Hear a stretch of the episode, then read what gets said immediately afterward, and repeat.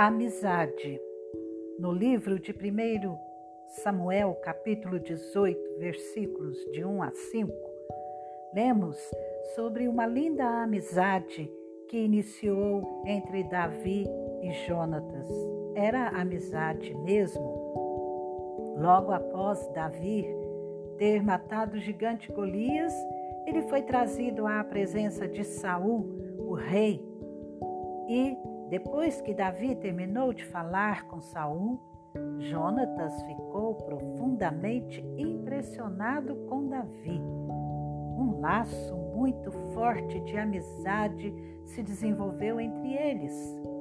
Jonatas se comprometeu totalmente com essa amizade com Davi e desde então passou a ser seu principal defensor e melhor amigo uma amizade que durou anos e enfrentou muitas lutas devido ao comportamento terrível do rei Saul, pai de Jonatas.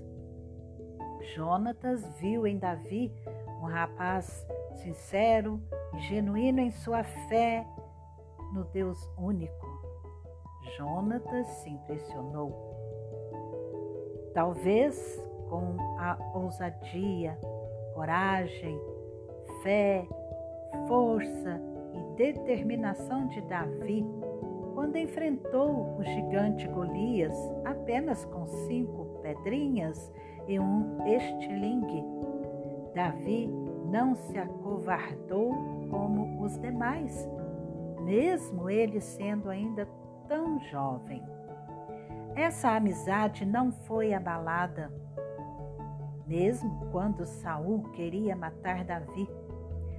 Jonatas percebeu as intenções de seu pai e avisou Davi, seu amigo, e enfrentou a ira de seu próprio pai.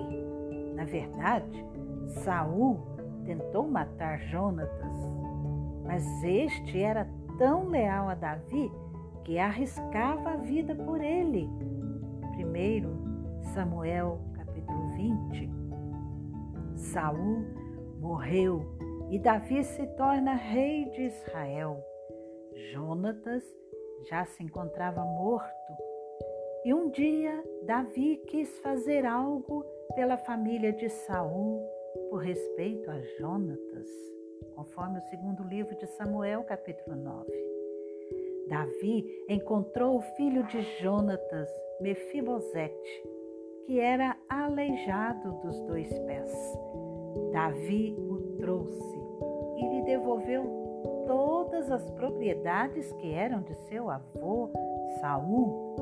E daquele dia em diante, Mefibosete participaria das refeições à mesa do rei. Um exemplo de uma leal amizade, amizade eterna, real e genuína. Bíblia diz que o amigo ama sempre e com ele não há tempo ruim. Mesmo quando há problemas, ele é sempre um ombro amigo. Provérbios 17, 17. E acima de tudo, temos um amigo superior, celeste, que é Jesus Cristo.